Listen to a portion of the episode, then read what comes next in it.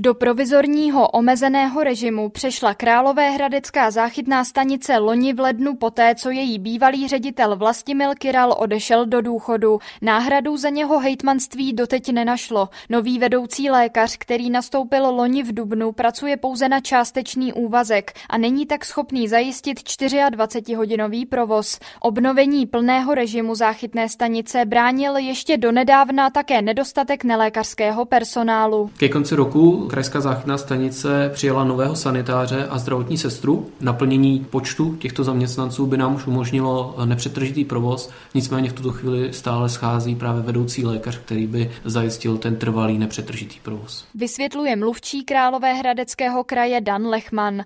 Zkrácená provozní doba záchytné stanice dlouhodobě zvyšuje nápor na fakultní nemocnici v Hradci Králové. Pacienti, kteří by jinak byli převezeni na záchytku, většinou končí na pohotovosti pro dospělé, takzvané emergency. Měsíčně jde o desítky případů, říká primářka kliniky urgentní medicíny Jana Berková. Tyto pacienti jsou pro nás stran péče náročnější, ta péče je specifická, naše prostory pro to nejsou adekvátně vybavené. Rozhodně bychom přivítali obnovení provozu záchytné stanice v Hradci Králové v rozsahu, který byl před rokem 2022. Kdy začne záchytná stanice znovu fungovat naplno, není podle zástupců kraje zatím jasné.